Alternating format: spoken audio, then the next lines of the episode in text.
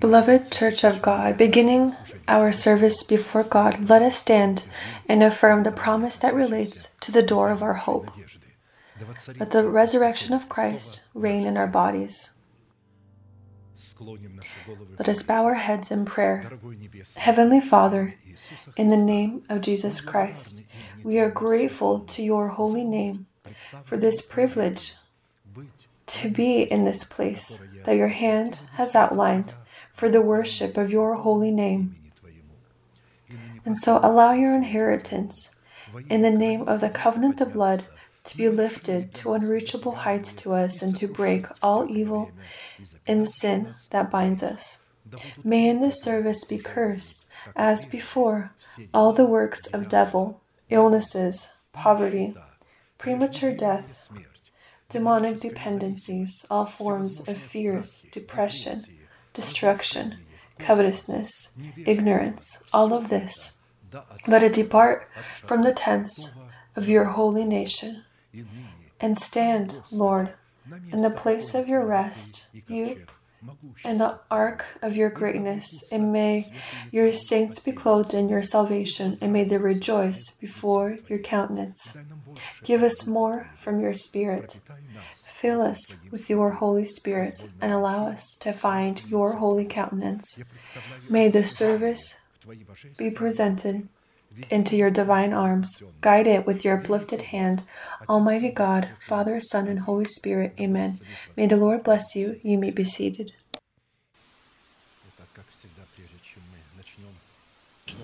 And so, as always, before we begin to study the depths of our unsearchable inheritance that is in Jesus Christ, the unchanging epigraph of our study of our inheritance is Luke 24 44. Then Jesus said to his disciples, This is what I told you while I was still with you. Everything must be fulfilled that is written about me in the law of Moses and the prophets and the Psalms. Saying these words, he began to ascend, and the cloud took him from their sight. These were the last words of Jesus that he testified that everything that was written about him has been fulfilled considering that the church is the body of Christ, everything that has been fulfilled for Christ will, is also to be fulfilled for us, so that we, as the participants of the body of Christ, would share with Christ the fulfillment of all that is written about him in Scripture. We will continue to study our collaboration with the truth of the Word of God and our collaboration with what is our destiny, with the truth of the Word of God and the Holy Spirit, who reveals the truth in our heart, what we need to do from our side so that we can receive the right to the power to put off our former way of life, so we can clothe our bodies into a new way of life. You were taught with regard to your former way of life to put off your old self, which has been corrupted by its deceitful lusts, to be made new by the Spirit of your mind, and that you put on the new self, created by God in true righteousness and holiness. Ephesians 4:22 through 24. this is an incredible purpose and calling of every child of God. And ev- if a child of God that is born from the seed of the word of truth will not comprehend his calling, that it does not consist in evangelism, it does not consist in other forms of service or practicing of spiritual gifts, it consists in the fact that we bear him fruit. But for a person to bear him fruit, he needs to be submerged as a seed into the death of the Lord Jesus Christ, so he can ri- be risen in resurrection in a new f- form of fruit. So that we put off of ourselves. uh, the old man, it is necessary to submerge yourself into the death of the Lord Jesus, so can you can die by the law for the law if a person does not comprehend this calling, whether he wants it or doesn't want it, whether he wants to hear it or not, the scriptures say that such a person will perish, his name will be blotted out of the book of life. He will not enter the new holy Jerusalem or heaven or anything that is an abomination or is if a person does not cast off himself, the old man, how can this God accept such a person into heaven with his old man you say, well, yeah, my spirit is here, but my soul has died with the body. But your spirit will also die because your spirit's the pur- the purpose and goal of your spirit is to save your soul and body, and so your soul needs to collaborate with their uh, renewed mind, and so we need to drive out from within ourselves the old man and cast him into hell, who is the programmable system of the fallen cherubim who this program has passed on to us in the corrupt seed of our fathers. And so, to fulfill this decreeing commandment, this destiny affecting calling, we need to put uh, to use or put into practice three command- commanding and fundamental acts to put off, be renewed, and put on. Fulfilling these three destiny impacting, commanding, and fundamental requirements will determine whether we transform ourselves into vessels of mercy or vessels of wrath. Every one of us has a choice to make. Every person needs to either transform himself into a vessel of mercy or a vessel of wrath.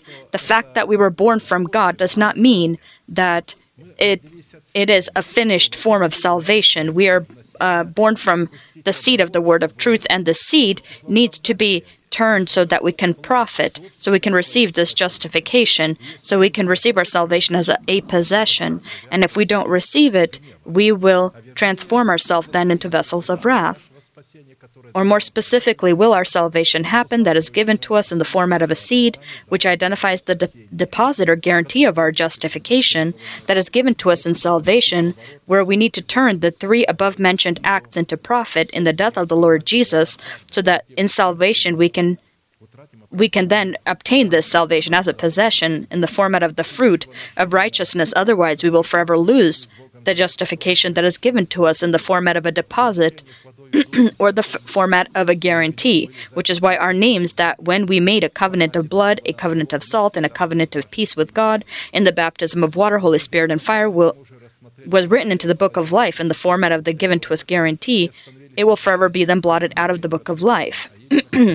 in a specific format, we already looked at the process contained in the first two requirements and stopped to study the process of the third requirement, specifically what conditions do we need to fulfill, so that by the means of our already renewed mind, we can begin the process of clothing ourselves into the power of the glory of our new person that is created according to God in true righteousness and holiness or in Jesus Christ in righteousness and holy truth.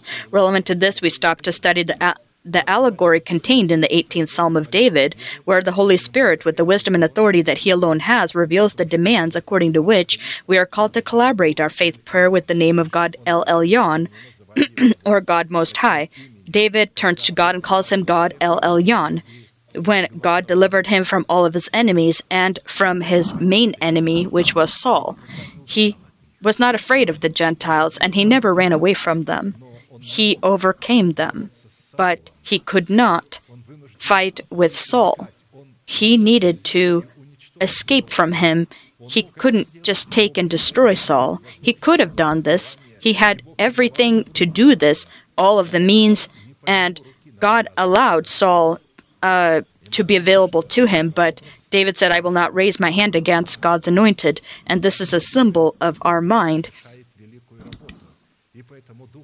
through which God does perform a big, uh, uh, great work. And so, if God knows if He destroys the mind, then nothing will work. He will not be able to save our soul and adopt the body. And so, this can condition consists in us calling upon the Most High as to our God and proclaiming the faith of our heart when we are in the circumstances of our tight situation, when we're casting off the old man. We call upon Him, stating who God is to us in Jesus Christ, what God has done for us in Jesus Christ, who we are to God in Jesus Christ, and do what do we need to do so that we can inherit all that God has done for us in Jesus Christ we note that the given allegory is one of the most powerful and voluminous examples demonstrating the collaboration of our renewed mind as King David with the name of God Most High and their violent conflict with our carnal mind in the form of King Saul and with governing sin as our old person with his deeds. And so our old person, he supports Saul and nourishes him, and Saul supports him. And it is by the means of the collaboration of our faith with the faith of God, consisting of who God is to us in Jesus Christ, what God has done for us in Jesus Christ, who we are to God in Jesus Christ, and what we need to do to inherit all that God has done for us in Jesus Christ, so that God can receive the proper basis he needs to join the battle for our earthly body, so he can shame the governing within our body sin, which is the old person with his deeds, with the crushing power of his redemption, and with noise forever thrust him out into hell. In its character, the person Psalm of David contains three parts where we see demonstrated an example of the character of our legitimate prayer belonging to kings, priests, and prophets. And if we don't possess this virtue, then this word is not for us.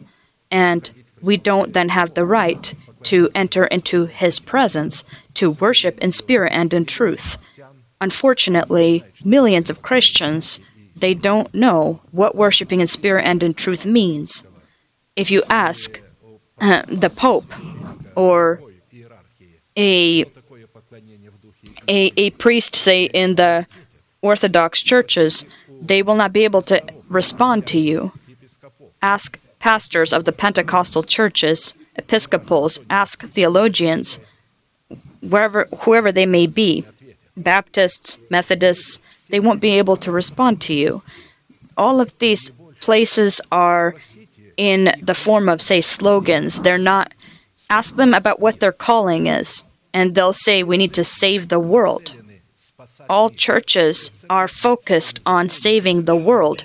All churches are focused on filling their churches with people from the world. But the Word of God is focused upon disciplining the daughters and the sons so that they can fulfill their calling, casting off of themselves their old man with his deeds and renewing their mind. And then after that, having a renewed mind, they can then begin to worship God in spirit and in truth so that they can clothe themselves into their new person, their body. And so the first part identifies the state of the heart of David as a warrior in prayer, his heart. This is the required basis for the legitimate status of his prayer, intrinsic to kings, priests, and prophets. The second part opens up the consistency of legitimate prayer itself, which belongs to kings, priests, and prophets, which gives God the proper basis to deliver us in the image of David from the hands of all of our enemies. I shall remind us that the virtue of a king consists in our mind being renewed with the spirit of our mind, which gives us the power to the right to rule over the emotional aspect of our body and lead it under the bridle as our horse of war or horse of battle. The virtue of a priest gives us power to the right to run to God as warriors in prayer, so that we can perform legitimate intercession for the adoption of our body by the redemption of Christ. The virtue of a prophet gives our new person the right to enter the the Holy of Holies, so that we can hear the voice of God over the lid of the golden ark within our heart, and provides God with legitimate basis that He needs to hear the voice of our intercessions and respond to them. In a specific format, we already looked at the first part and stopped to look at the second part, which opens up the consistency of legitimate prayer in the eight names of God Most High.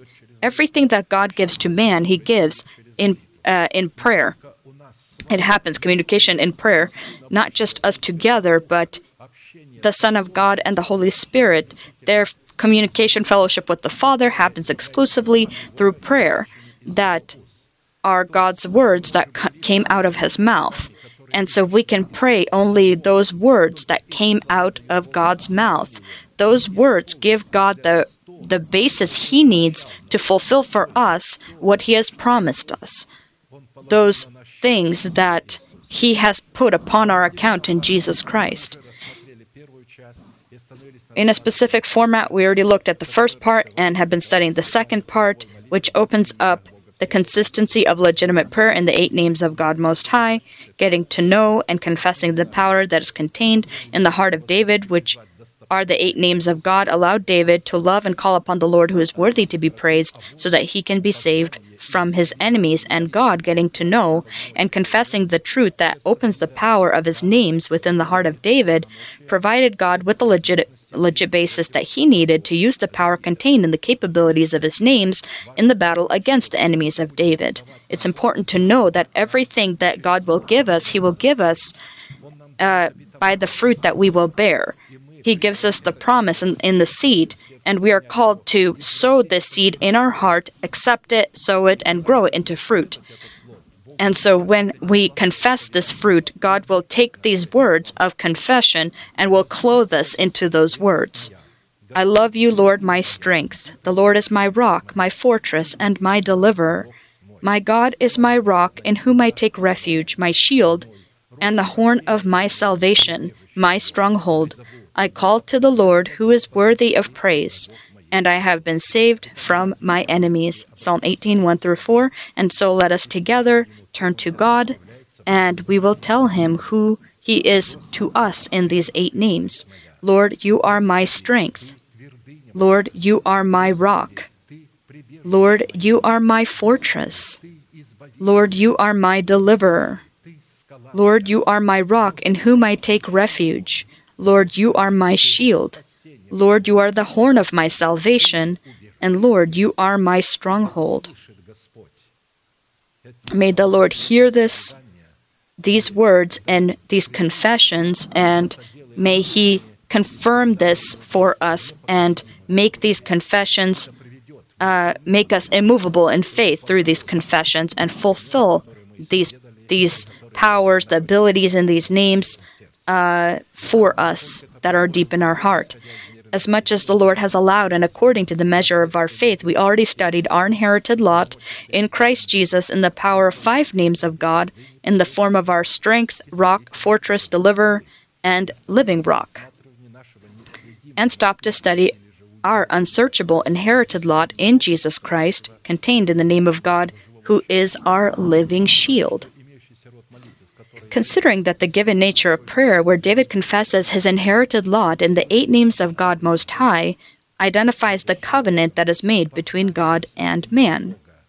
Getting to know the eight names of God, which identify God's covenant with us, is a strategic teaching which is purposed to be the calling of every warrior in prayer, ones that have the virtue of kings, priests, and prophets, who are anointed to rule over their earthly body. If a person has not accepted the given to him anointing to govern over his calling, which is his mortal body, in the status of a king, priest, and prophet, and he's always trying to rebuke specific demons in someone or somewhere, he sees them everywhere. So then, such a person, if he will not accept to him, accept for himself the anointing to govern over his calling, his mortal body, in the status of a king, priest, and prophet so that he can change it into the virtue of a heavenly body, then this revelation that is purposed for worshiping God in prayer will not benefit him in any way. And so the name of God in the virtue of our living shield is presented in Scripture as a living protection that is ranked in Scripture for warriors in prayer as their military armor or weaponry. and the purpose of such a shield is called by God to block us and protect us as warriors in prayer who battle for the interests of the will of God. Therefore, the name of God in the form of our living shield consists in standing between us and our enemies, and in this way take upon himself the hits of the perverse, vile curse that is passed on to us by the corrupt seed of the sinful life of our fathers in the flesh and to give God the legitimate foundation that He needs to stand at our right side and uh, as well as between us and our enemies, so that in the one and other situation He can take upon Himself the hits that are directed at us by our enemies. Upon Himself, it is necessary for us to collaborate our faith with the name of God, living shield. I shall remind us of this place, and the angel of God who went before the camp of Israel moved and went behind them. And the pillar of cloud went from before them and stood behind them. So it came between the camp of the Egyptians and the camp of Israel. Thus it was a cloud and darkness to the one, and it gave light by night to the other, so that the one did not come near the other all that night. Exodus 14 19 20. as soon as the en- enemy uh, appeared behind them, Lord, e- the Lord immediately stood between us and our enemies. In the given circumstances, when the Egypt of our soul tries to return us or take us back to slavery, our new person collaborating with the name of God's shield will hear the noise of the pursuing enemy who is targeting him and the one from whom he was initially delivered. And they will never come close to each other. And it happens that this fatal hit that is directed against our liberty from sin fall, will fall upon Christ. It falls upon Christ at this moment, who will be taken from the earth and is nailed to the cross. I have become a stranger to my brothers and an alien to my mother's house, because zeal for your house has eaten me up, and the reproaches of those who reproach you have fallen on me. Psalm 69 8 9. And so those who reproach, and so all of hell reproaches the church before God. You remember the book of Job when Satan came and he was uh, speaking things against Job Jesus says, Zeal for your house has eaten me up. And so he takes these repro- this reproach that is falling on the church and upon God, and he takes them on himself. And in this way, he keeps us from sin. Therefore, the quality in lexicon in identifying the name of God's shield, as with the previous names of God Most High, is not able to be found in any dictionary of the world. So, to be our living shield, so that he can take upon himself the hits of the vile curse that pursues us by the sinful seed of our fathers, this is to protect and block us from the wrath of God, protect and block us from the deception of the evil one, protect and block us from the evil and slanderous tongue, protect and block us from the curse of all nature of illness, slanderous tongue. Ma- millions of Christians, good Christians, have gone to hell because they were not protected. They did not have this living shield, and when someone said something against them, they uh, it broke them. Pain struck their heart, and they said, "How is it in the church someone can say this to me, can do this to me? What kind of church is this?" And they were tempted, and they left, not realizing that leaving the church, being st- stumbling upon the church, they actually left God they leave God forever because they forgot that there is a law of forgiveness, forgiving those that may offend you, that may say something against you, and so to allow then to allow then God the ability to judge between you and the other person. Protect and block us from the curse of all nature of illness, protect and block us from the curse of poverty, protect and block us from the curse of untimely or early uh, early form of death, and protect us from the sinful life that is passed on to us from our fathers.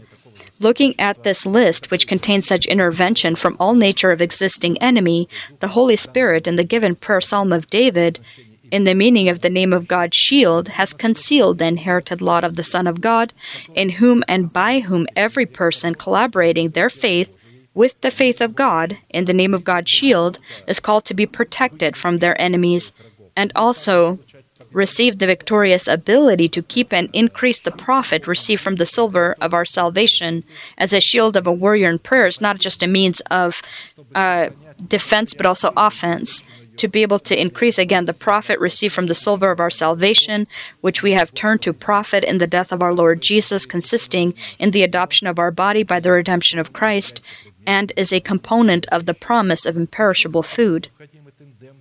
Considering such a necessary tandem and such a union of God and man, it becomes vital for us to determine in each aspect of our essence the role of God and the role of man. That is, what role of in protecting us what role does god have and what do i need to do in this situation? And i have to understand the fact that i need to take the first steps and then he will act. Because in this protection in this safety he is our helper. The the main role the primary role is on us. Draw, come near to me and i will come near to you God wants man to begin to seek him. If you will seek me, diligently seek me, I will be found by you. There's a role that we need to fulfill, and a person often not understanding their role in God's role is fulfilling God's role, attempting to fulfill it, but not their own. It's the same thing that happens in marriages. husband tries to fulfill the role of the wife, the wife tries to fulfill the role of the husband. I've asked sometimes uh, young people after they're married, what did you remember? Uh, he, I asked the wife. Well, husbands need to love their wives, and the husband remembers, well, the wife needs to fear her husband. They don't remember their role, they remember the role of the other person.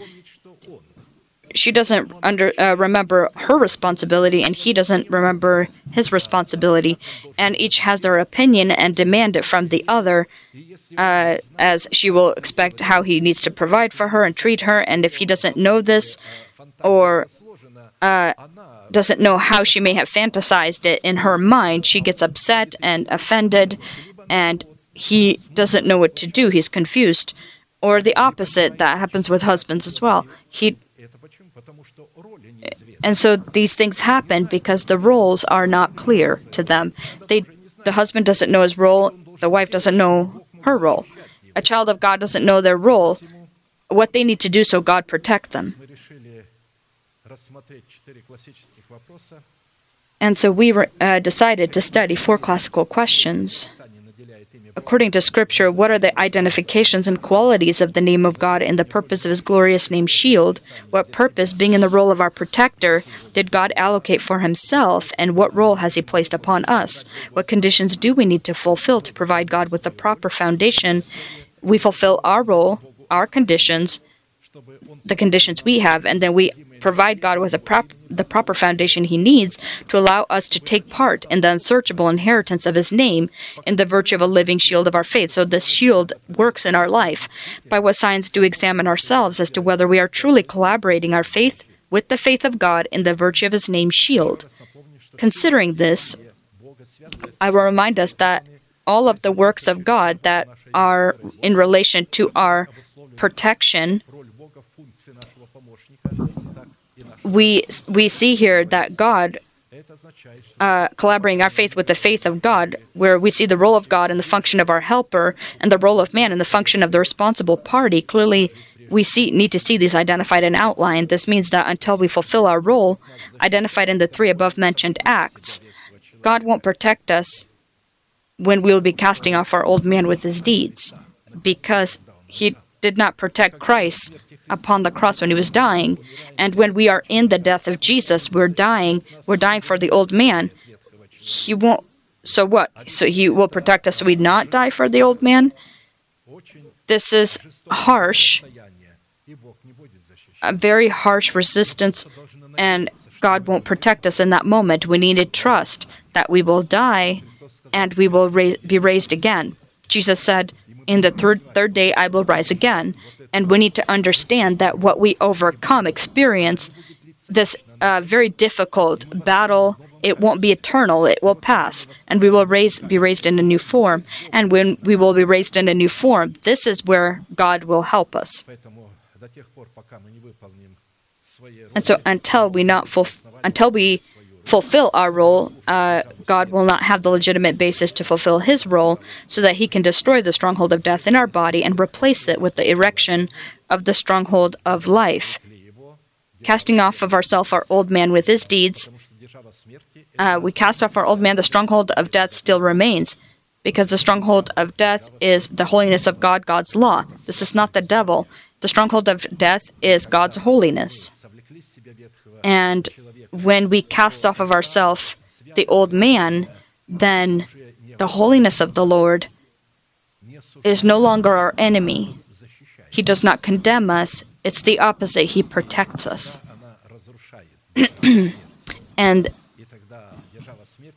it destroys the stronghold of death, and the stronghold of death is then replaced with the, str- with the stronghold of life or the stronghold of grace not having clear and exhaustive responses to these questions, which we are able to receive exclusively by being instructed in faith by those whom God has placed and not those we've elected, we will not have any opportunity to turn our silver to profit in the form of the existing in us deposit of salvation, so that we can then receive our salvation as a possession in the fruit of our spirit that has grown in the Eden of our spirit.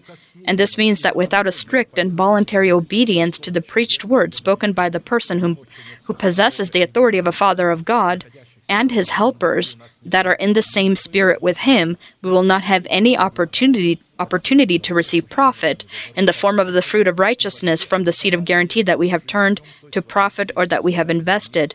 For all of the promises of God in him are yes, and in him amen to the glory of God through us. 2 Corinthians 1.20.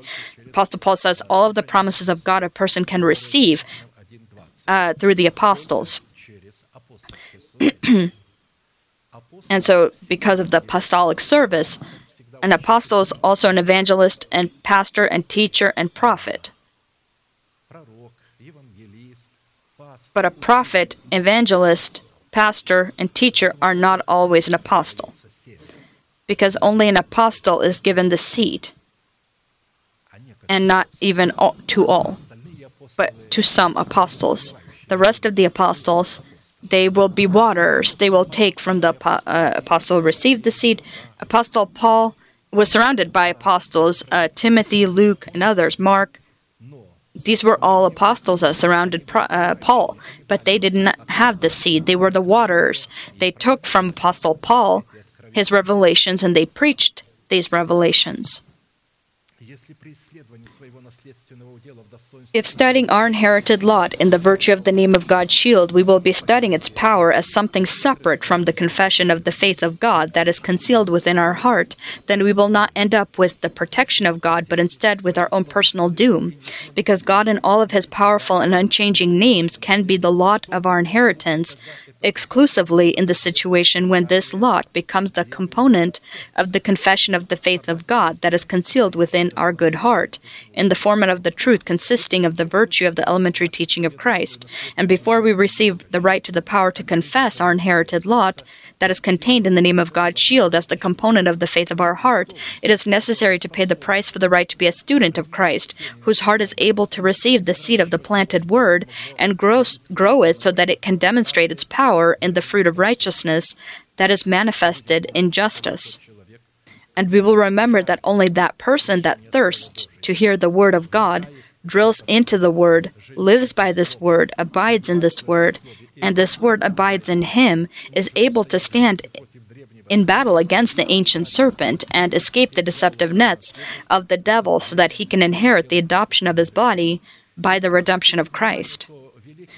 If you pay attention, these great evangelical services, they never uh, focus on the word or the sermon. It's mainly focused on practicing spiritual gifts, rebuking demons. There's a lot of noise that is present. A person comes out and says things that are not clear and short and does not actually, he just speaks slogans, he doesn't actually explain anything. And then there's great noise and shouting and uh, supernatural power then comes upon people. It's as if they are plugged into a wall into an outlet and they're shaking. I've been I've seen such services and I was surprised the unchanging dr- this this situation where it's dry. And when I looked at in the eyes of Benny Hinn, I saw the devil in his eyes. And I thought this can't be possible, Lord. What is this? I prayed. His I was very close during that service and there were other people next to me that were shaking uh, because it was a power that truly was present, but I didn't feel that power. He waved ha- his hand, and all of the people would just fall. Uh, people were falling around me, but I stood. I wasn't against fall. I wasn't against falling. I would I would be happy being inspired by the Holy Spirit to fall, but that it be God's power that's doing this. But I wasn't and it was the opposite. I felt dr- uh, a dryness and and some kind of sorrow and pain, and I didn't understand until a specific time what this was, why why this was happening, and only later did the Lord reveal that this person is a false apostle. He doesn't have the word. He doesn't know the word. He's not taught the word of God. He just earns large amounts of money and people want what? The crowds come not to listen to the word. They don't value the word. They don't. When he speaks, they want him to quickly finish so that they can begin to, so he can begin to heal, so that he begins to pray about healing And that's the only reason they come. They don't come to hear the word of God, they come to see miracles and signs. And this is unfortunate. Jesus, with sorrow, said, you, you search for me not because you ate bread, not because you saw the miracles, but because you ate bread and were filled. They did not see the miracle of God's word, that it was the word of God that actually did it. So we need to pay attention to the word of God. And so that person that thirsts to hear the word of God, again, drills into this word, lives by this word, abides within this word, and this word abides in him, is able to stand in battle against the ancient serpent and escape the deceptive nets of the devil in these evangelical uh, services, the practicing of spiritual gifts, anointing, blessings, miracles, and so and so forth, because that is what the Satan will use to deceive people. He'll have great power and will promote these false signs. Without the collaboration of our faith with the powers contained in the name of God's shield concealed in our heart, we will not be able to please God, as it is written. But without faith, it is impossible to please Him and faith is obedience of the obedience to the truth of the word. For he who comes to God must believe that he is and that he is a rewarder of those who diligently seek him. Hebrews 11:6. In a specific format, we already looked at the first two questions and have stopped to study question 3, what conditions we need to fulfill to provide God with the proper foundation he needs to allow us to partake in the unsearchable inheritance of his name, the virtue of a living shield of our faith three of the components of the price, giving God the legitimate foundation he needs to allow us to partake in the unsearchable inheritance of his name, in the form of the living shield of our faith, have already been subjects of our study. I shall remind us of them. First component of the price, giving us power to the right to partake of the imperishable and unsearchable inheritance of Christ and God that is contained in the power that is in the name of God's shield, consists in fulfilling the condition giving us the ability to worship the Heavenly Father in spirit and in truth. God is spirit, and those who worship him must worship in spirit and in truth, for the Father is seeking such to worship him. John 4 24 23. Second component of the price giving us the power to the right is to uh, accept the Gadites who came to us in the wilderness to demonstrate for us the power of the name of God in the virtue of our living shield. From every tribe, people came to make him king. In the wilderness, they came because he was David was in the wilderness, and from all tribes of Israel, the most confident, the boldest of men came out. These were warriors. It wasn't just simple people that came there, it was warriors who, who went there. And so the Gadites from the tribe of Gad some Gadites joined David at the stronghold in the wilderness, mighty men of valor, men trained for battle, who could handle shield and spear, whose faces were like the faces of lions, and were as swift as gazelles on the mountains. First Chronicles 12 8.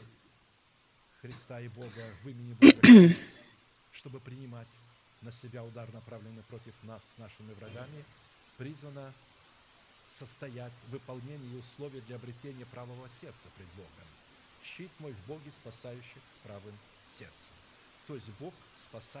The third component of the price is the ability to, uh, that consists in obtaining a righteous heart before God. My defense is of God who saves the upright in heart, Psalm 7:10. And so sometimes a person may think that he has a righteous heart. He needs to know, according to Scripture, how you can obtain a righteous heart.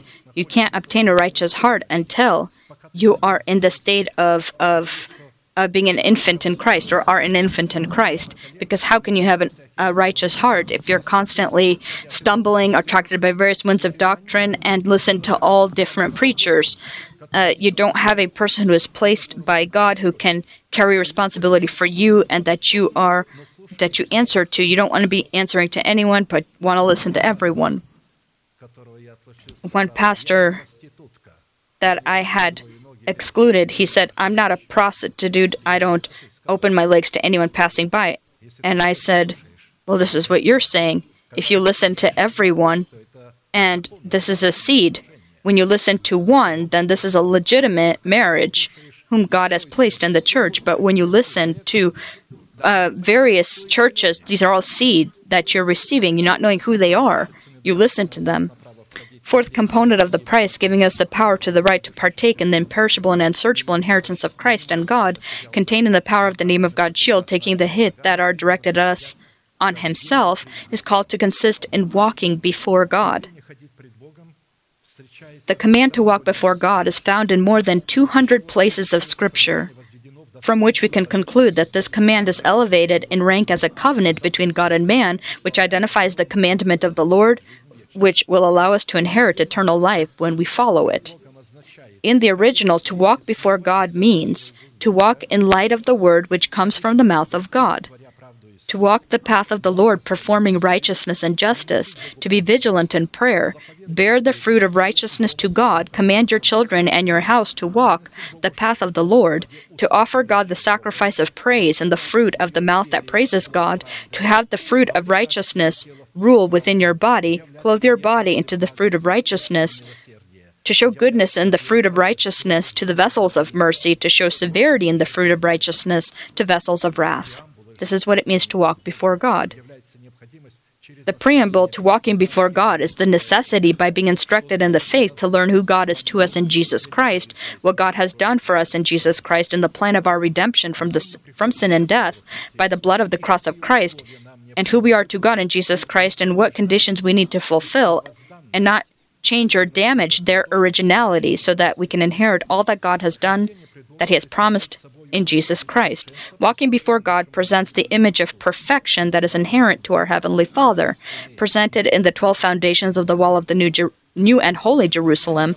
From the multitude of places of Scripture, I will bring forth 12 components, examples of walking before God, although there are many more of them.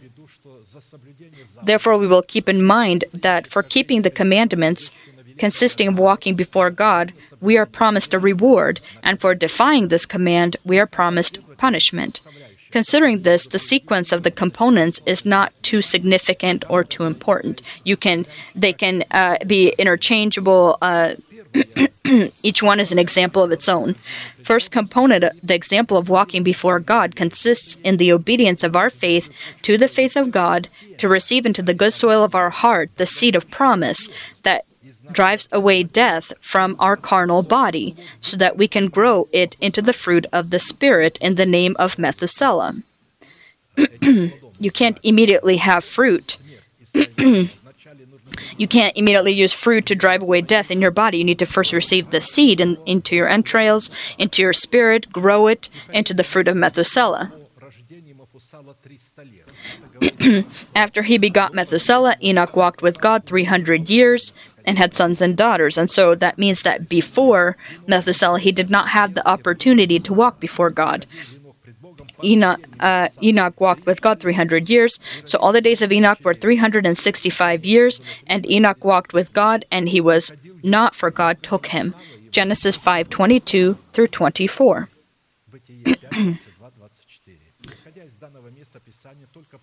According to this place of Scripture, only after the birth of Methuselah, Enoch received the ability to walk before God, which indicates the fact that until we obey our faith to the faith of God, the preach to us words about the erection of the kingdom of heaven inside of us, the power of the old person who lives in our mortal body will not be eradicated, and we will not have any opportunity or ability to walk before God.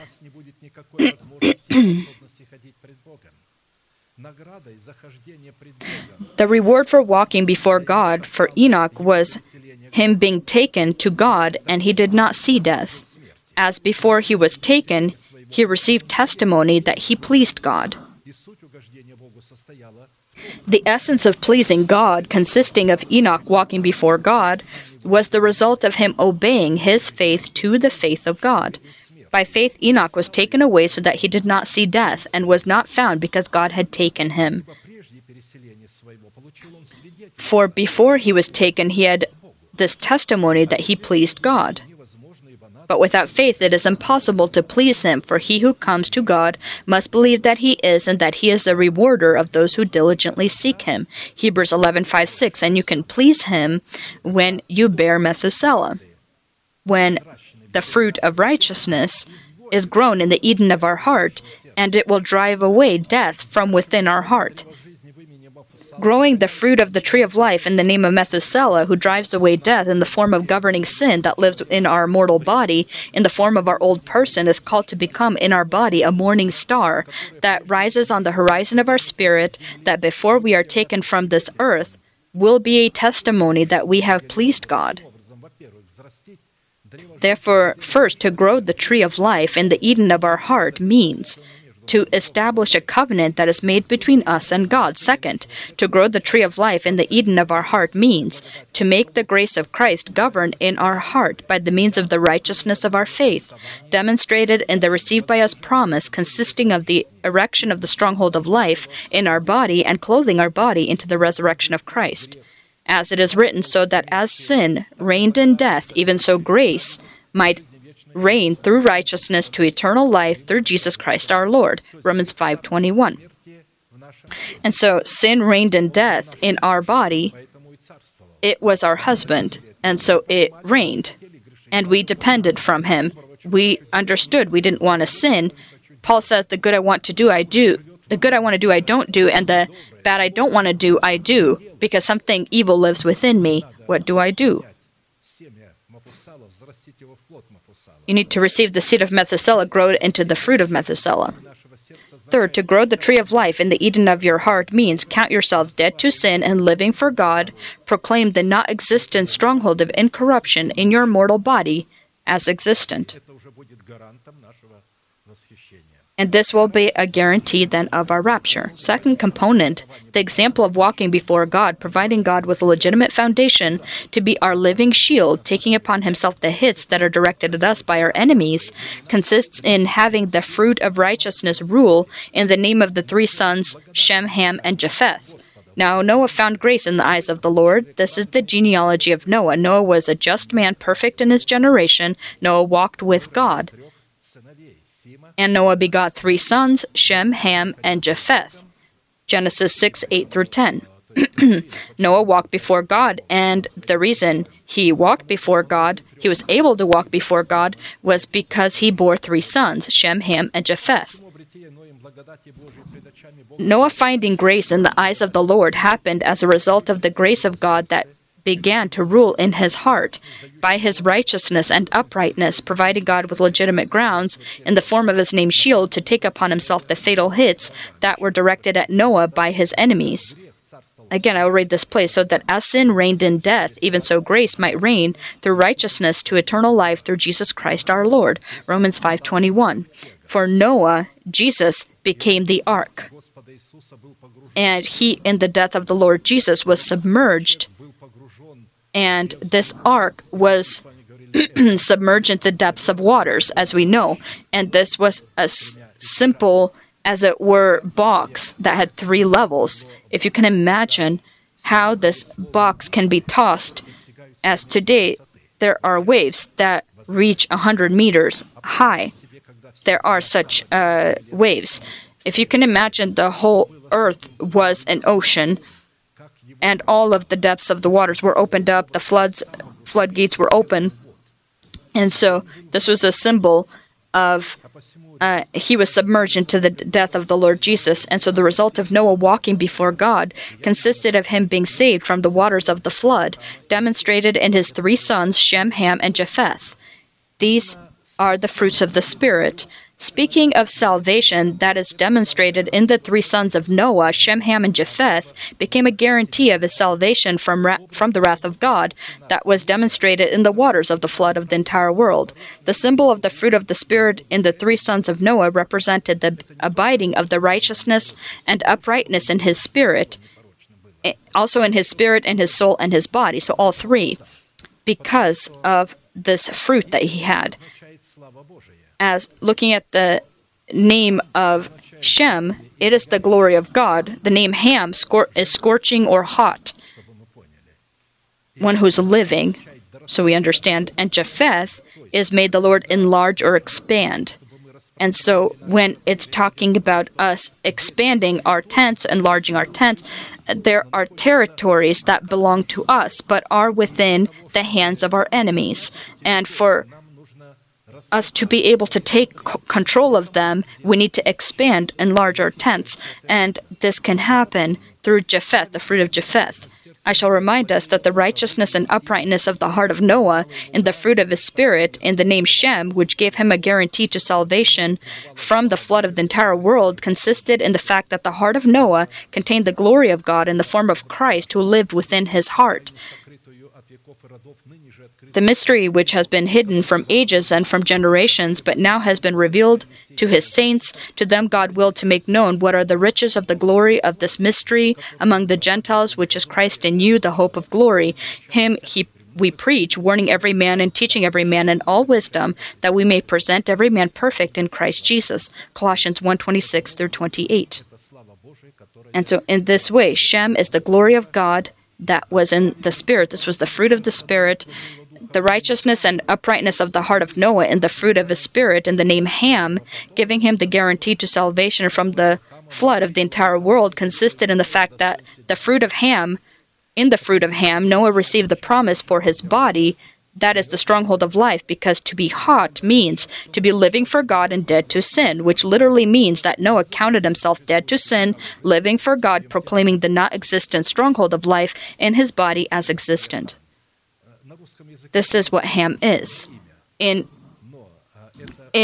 in in, our language, or it's it seems as a not very pleasant name, but this is what it means: living or hot.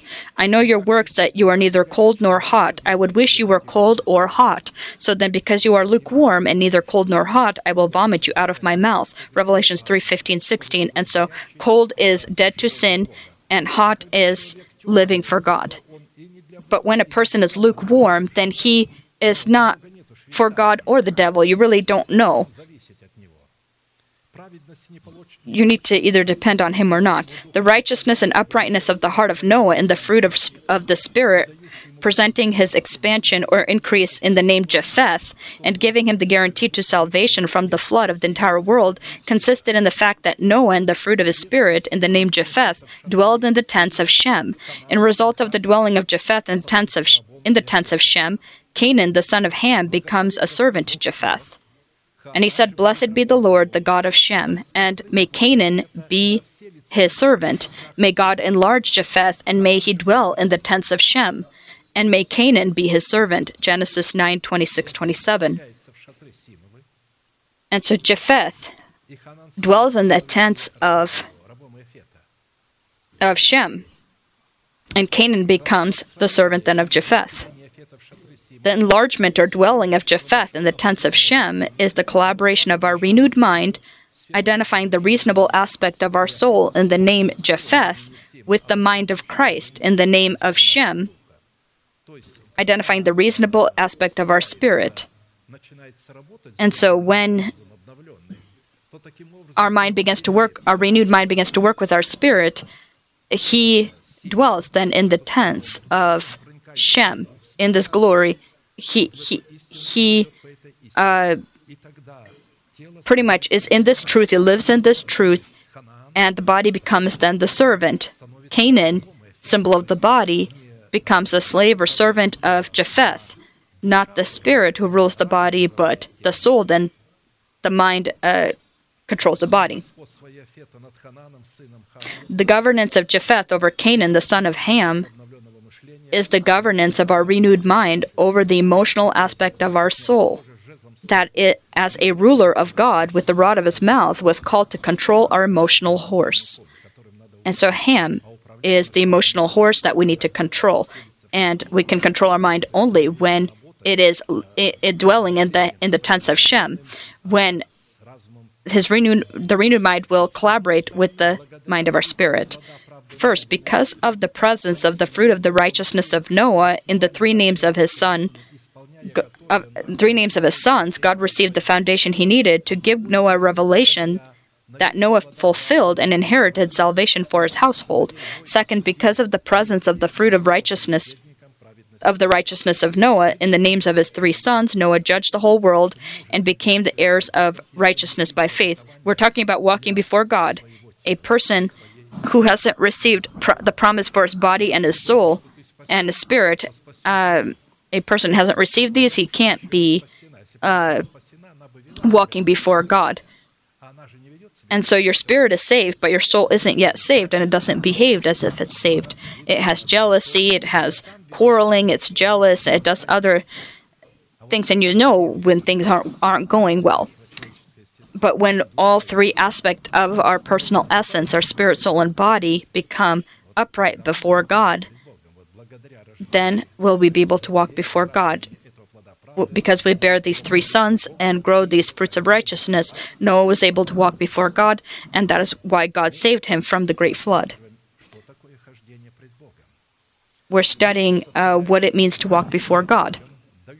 Third component, the example of walking before God, providing God with a legitimate foundation to be our living shield.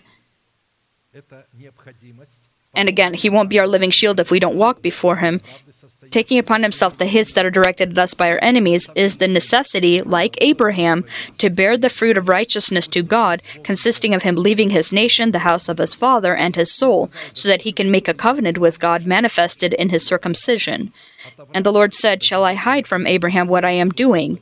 Since Abraham shall surely become a great and mighty nation, and all the nations of the earth shall be blessed in him. For I have known him in order that he may command his children and his household after him, that they keep the ways of the Lord to do righteousness and justice, that the Lord may bring to Abraham what he has spoken to him. Genesis 18 17 through 19.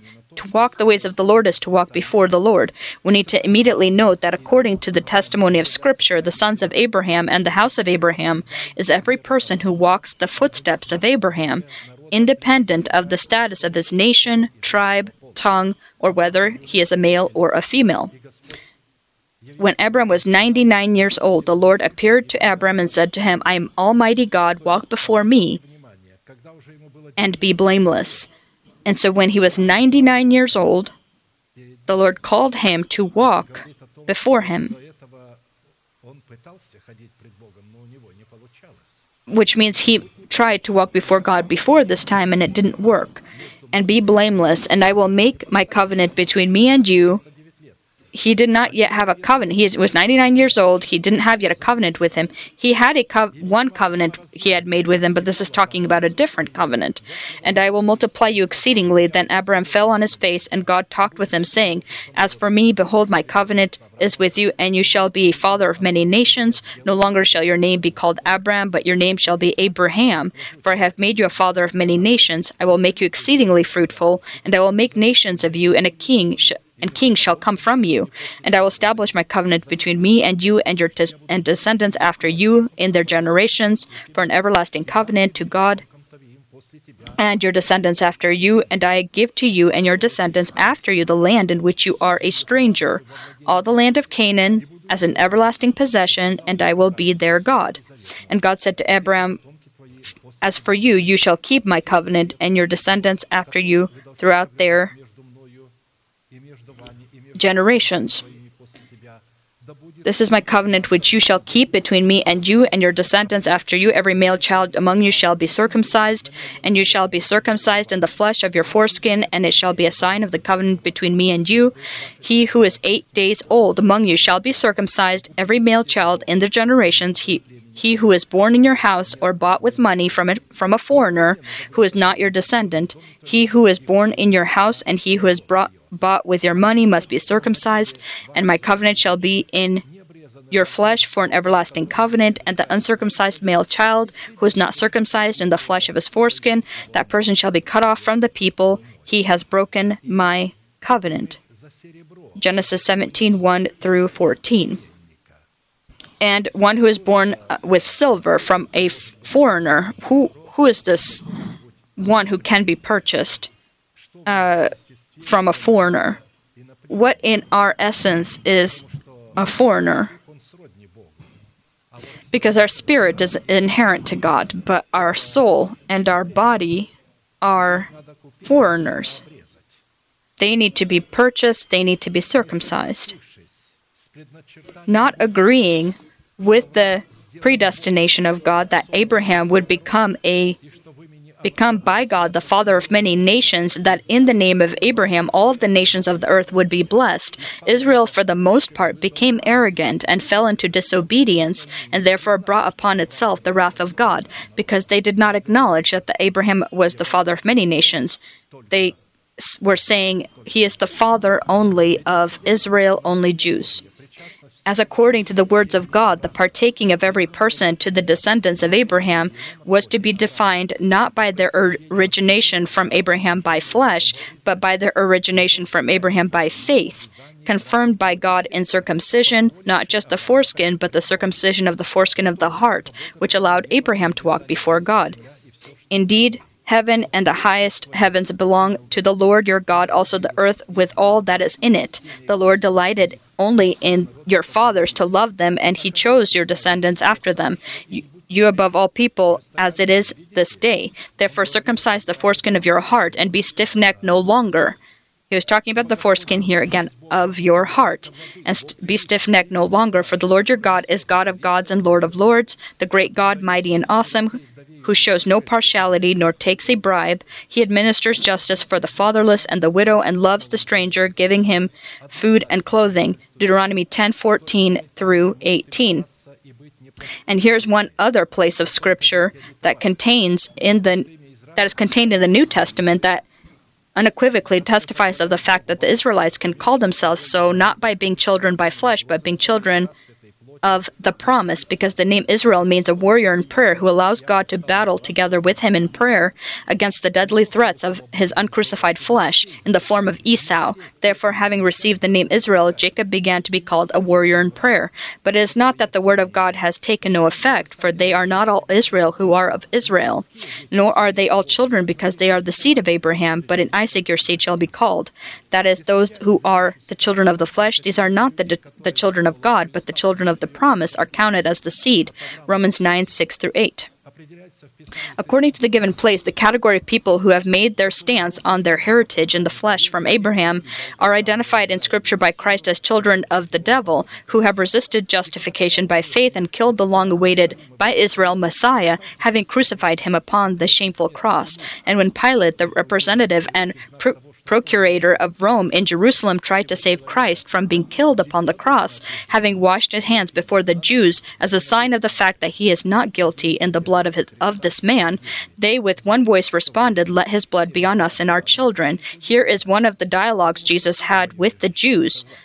I know that you are Abraham's descendants, but you seek to kill me because my word has no place in you. I speak what I have seen with my father, and you do what you have seen with your father. They answered and said to him, Abraham is our father. Jesus said to them, If, Ab- if Abraham were your father, you were his children, you would do the works Abraham does. But now you seek to kill me, a man who has told you the truth, which I heard from God. Abraham did not do this. You do the deeds of your father. Then they said to him, We were not born of fornication. We have one Father, God. Jesus said to them, If God were your Father, you would love me, for I proceeded forth and came from God. Nor have I come of myself, but He sent me. Why do you not understand my speech? Because you are not able to listen to my words. You are of your father, the devil. The desires of your flesh, of your father, you want to do. He was a murderer from the beginning and does not stand in the truth because there is no truth in him. When he speaks a lie, he speaks of his own resources, for he is a liar and the father of it. John 8:37 through 44.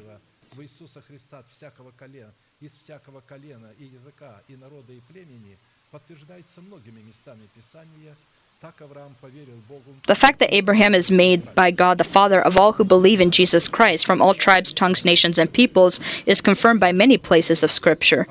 Just as Ab- Abraham believed God and it was accounted to him for righteousness, therefore know that only those who are of the faith are sons of Abraham. And the scripture says, foreseeing that God would justify the Gentiles by faith, preached the gospel to Abraham beforehand, saying, In you all the nations shall be blessed. So then those who are of the faith are blessed with believing Abraham. For as many as are of the works of the law are under the curse. For it is written, Cursed is everyone who does not continue in all things which are written in the book of the law to do them. But that no one is justified by the law in the sight of God is evidence for the just shall live by faith. It is written. Yet the law is not of faith, but the man who does them shall live by, by them. Christ has redeemed us from the curse of the law, having become a curse for us. For it is written, Cursed is everyone who hangs on a tree, that the blessing of Abraham might come upon the Gentiles in Jesus, that we might receive the promise of the Spirit through faith. For you are all sons of God through Christ through faith in Christ Jesus. For as many of you as were baptized into Christ have put on Christ. There is neither Jew nor Greek, nor slave nor free, nor male nor female, for we are all one in Christ Jesus. Galatians 3 6 through 29. Fourth component, component, the example of walking before God, providing God with a legitimate foundation to be our living shield, taking upon himself the hits that are directed at us by our enemies, consisted of the need to seek the Lord, to walk in his commandments, and to not and not do according to the acts of Israel, who actually were not so. Now the Lord was with Jehoshaphat because he walked in the former ways of his father David and did not seek the Baals, but sought the God of our of his father and walked in his commandments and not according to the acts of Israel. Therefore the Lord established the kingdom in his hand, and all Judah gave presents to Jehoshaphat, and he had riches and honor in abundance, and his heart took delight in the ways of the Lord. Moreover, he removed the high places and wooden images from Judah Second uh, Chronicles 17, 3 through 6. Walking in the ways of his father in the form of the person who is clothed into the authority of, a, of God, to plant the seed of truth, identifying the kingdom of heaven inside of us means to tend the thoughts of your father.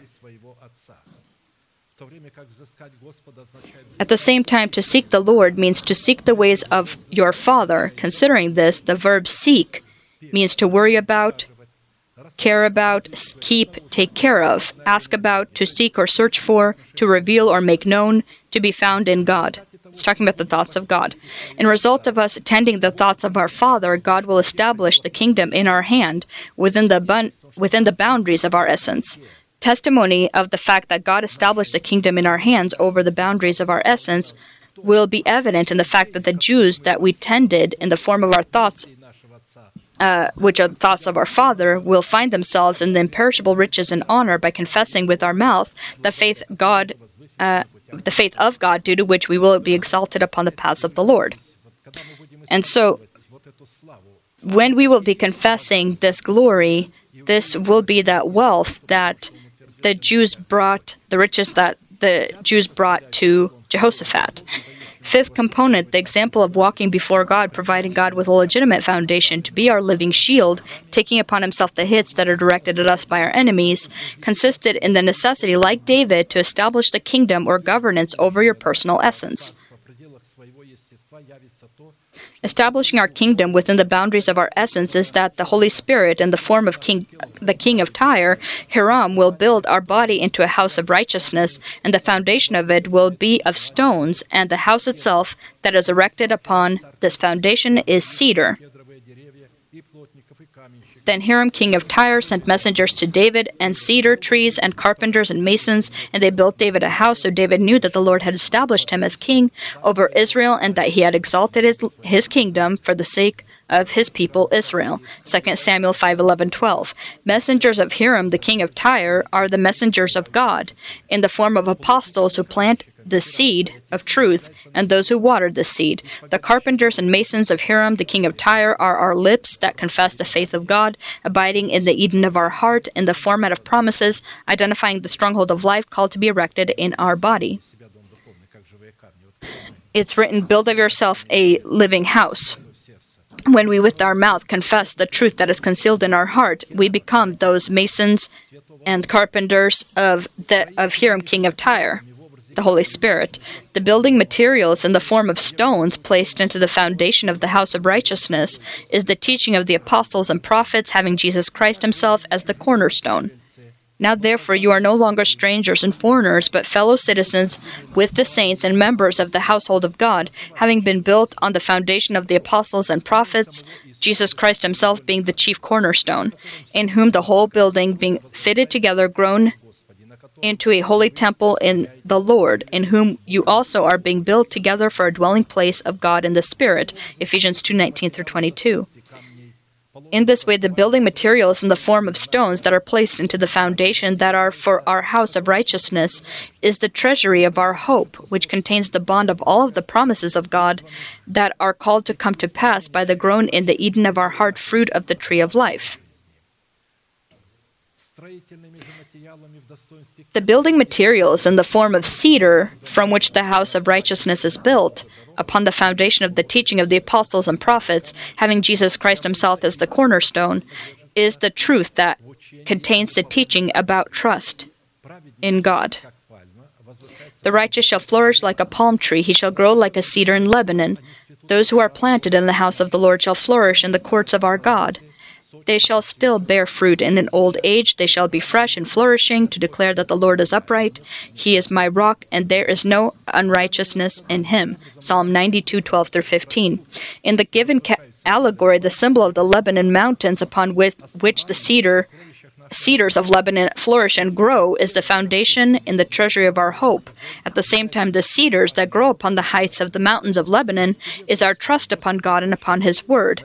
But my eyes are upon you, O God the Lord. in you I take refuge. Do not leave my soul destitute. Keep me from the snares they have laid for me and from the traps of the workers of iniquity. Psalm 141 8 9. According to the meaning contained in this phrase, first prayer that does not possess the element of trust upon God can direct our eyes to anything else but God, because as it is, we focus our eyes only on the things that we trust in. What is our God and what we worship? Second, trust upon God provides God with the foundation that He needs to fulfill our request, so that He not leave our soul destitute and keep us from the snares and traps of the workers of iniquity that are laid for us. We more than once have paid attention to the unfortunate fact that the discipline or truth of the virtue of trust is often mixed up by unfortunate preachers, either with faith or with hope, and is often like meekness and humility considered the same, when actually trust is the fruit of our spirit that grows from the root system of hope upon God and His Word that we have in the Eden of our spirit. Just as meekness or gentleness produces or bears humility, faith, drawing its resources from hope, produces trust. Therefore, we can trust only in what we believe and what we rely upon, because to trust in something means to depend on something, to lean on something, to look upon something, to erect your building on something. Because a building is built upon a foundation, not upon sand and this something needs to be a foundation or a ground of hope, consisting of specific elements that and these include the complex of all of the promises. Therefore the phrase to trust in God means to depend on God, to lean upon God, to thank God, to look upon God, to demonstrate your faith and hope upon God, to erect your building upon God. May God your pillar and support, may God your stronghold, fortress, and safety.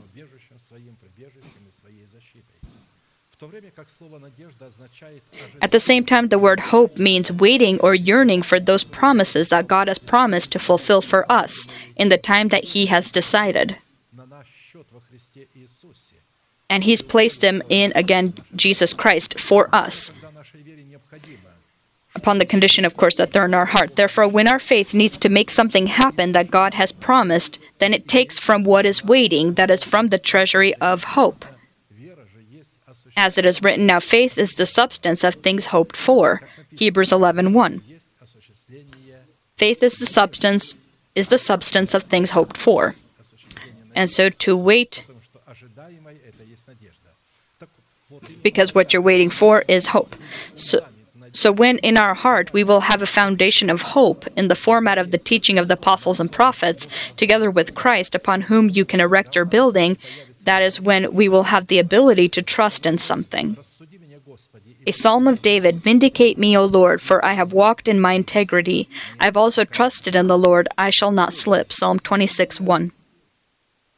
And so, trust is the building material that we talked about earlier. This is precious material from which you're called to build the foundation of our hope. And so it says in scripture, "L- l- see what you are building your hope out of, because you can also uh, use uh, maybe hay or other materials, but when it's tested, it'll be burned. And so, precious materials, metals, uh, stones, these, uh, when they're tested by fire, they actually are purified further. And so, unfortunately, when a person's foundation was not built properly, sometimes God will save this person as a form of mercy, but he did not live a holy life. And why does it turn out this way with some people? Because they don't live a holy life. They continue to live their life uh, in the flesh because it's more comfortable, and they lose then their trust. It is, you know, th- thanks to God that they don't lose their salvation because not all have this hope. Some build, but I say that some people don't build at all and they don't have trust, they don't have hope, they think they have it. They weren't told what hope is, what trust is. And so when they're you're trying to explain it to them, they just say, "Well, I accept Jesus as my personal savior." But you accept Jesus Christ in his elementary teaching. If you've accepted me and you love me, you need my my truth. You need to follow my commandments if you love me.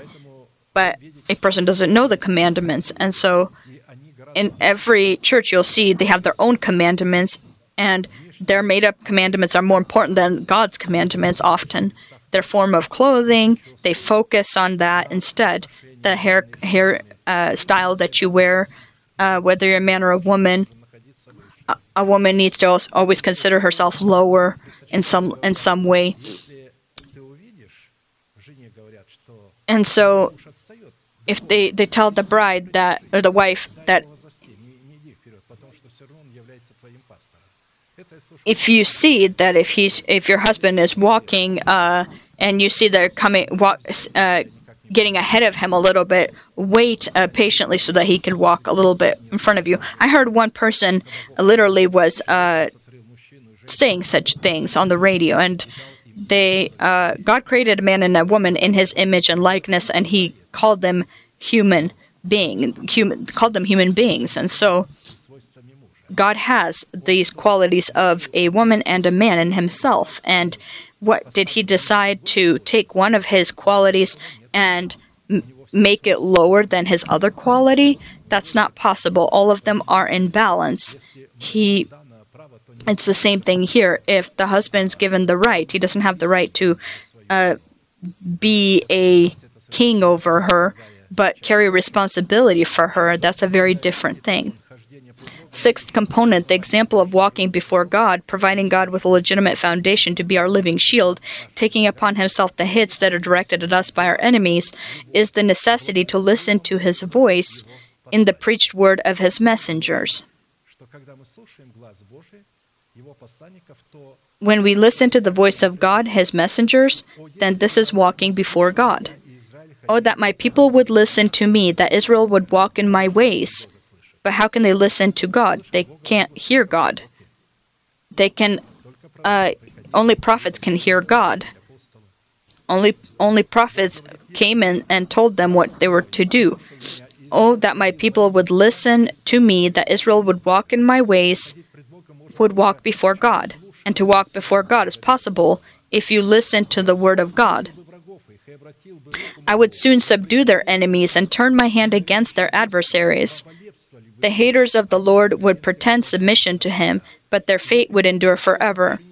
He would have fed them also with the finest of wheat, and with honey from the rock I would have satisfied them. Psalm 81, 13 through 16. The ways of the Lord are the ways of the light of the word that come from the mouth of God, the, the ways in which God Himself walks. To walk before the Lord is to walk the ways that the Lord Himself walks. And the Word of God is addressed to the person who is a temple of the Holy Spirit, in whom God is vigilant over His Word so that it be fulfilled quickly.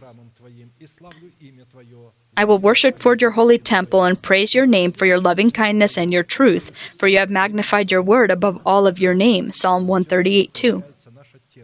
The temple of the Holy Spirit is our body, and that is what whom to whom the word of God is addressed, and that is where God magnifies his word above all his name his names and he's vigilant over this word upon the condition that we also are vigilant over it.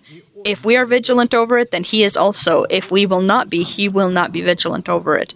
He is vigilant because we are. And vigilant means vigilant in prayer. That's confessing in prayer the truth that is in the heart. According to the mean of, meaning of what we've written, or what, what is written in Scripture, to walk in the ways of the Lord is to walk in the light of the preached to us word of truth by those persons who do, who do not damage the word of of truth for their own benefit or their whims or the whims of those who listen to them. If we say that we are fellowship we are in fellowship with him and walk in darkness, we lie and do not practice the truth. But if we walk in the light as he is in the light, we have fellowship with one another, and the blood of Jesus Christ, his Son, cleanses us from all sin. 1 John 1 6 7.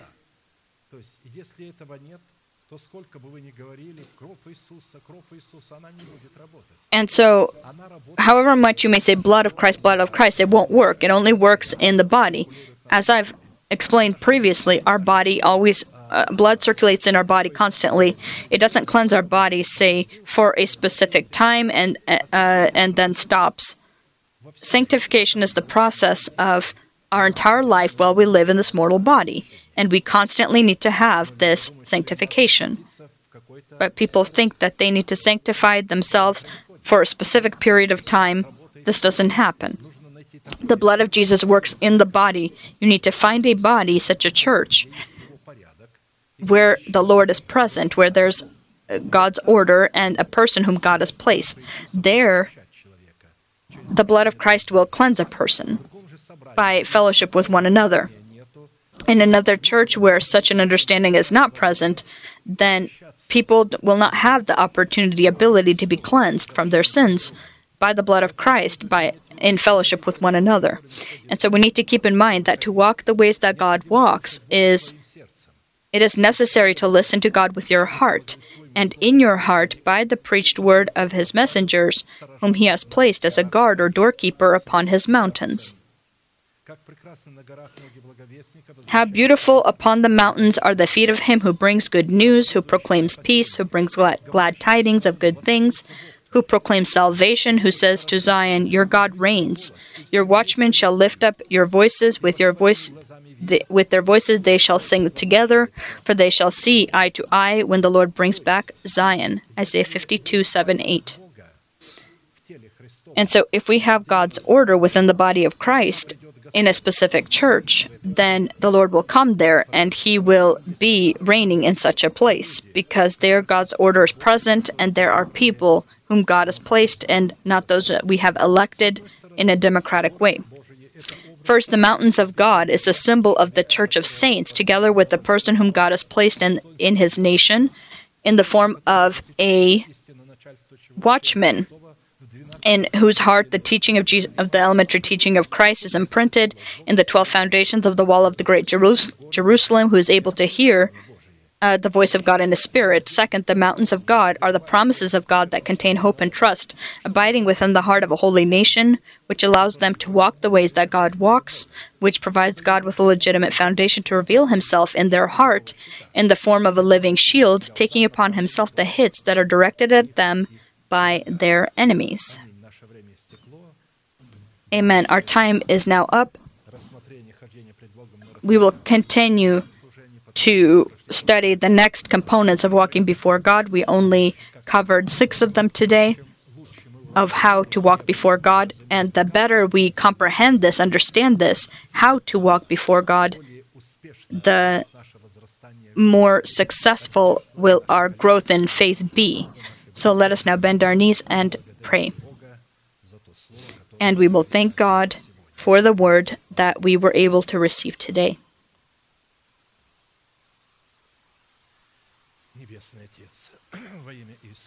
Heavenly Father, in the name of Jesus Christ, I thank you together with your nation